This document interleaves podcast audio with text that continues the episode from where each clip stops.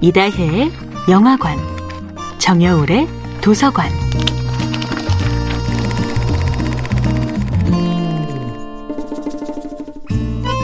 안녕하세요. 여러분과 아름답고 풍요로운 책 이야기를 나누고 있는 작가 정여울입니다.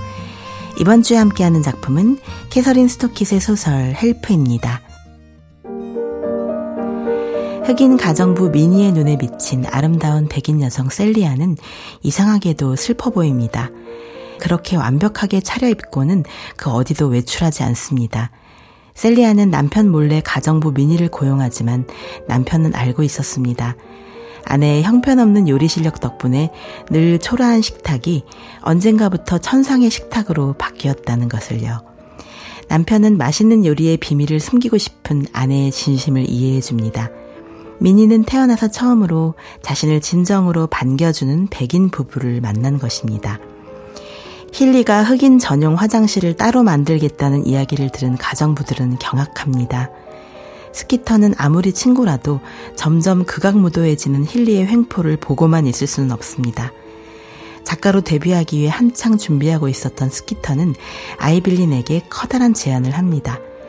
백인들 밑에서 365일 일해야 하는 유색인 가정부의 이야기를 글로 쓰고 싶다고요. 아이빌리는 마치 낯선 나라의 외국어를 듣는 것처럼 생소합니다.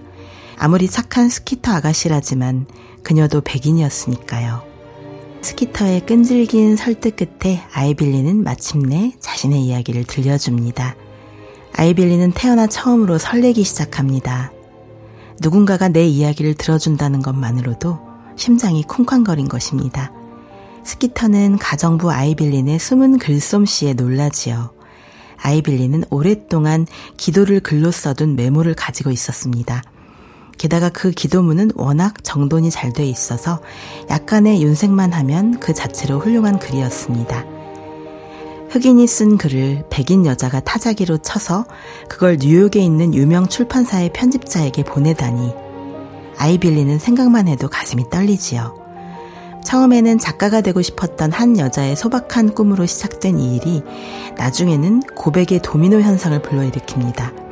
마침내 미국 사회 전체의 문제, 유색인 인권의 문제로 확장된 것입니다. 가정부들이 준 진짜 도움은 단지 집안일이 아니었습니다. 그녀들의 진정한 도움은 영원히 깨질 것 같지 않았던 굳건한 편견조차도 얼마든지 인간의 힘으로 뛰어넘을 수 있다는 믿음이었지요.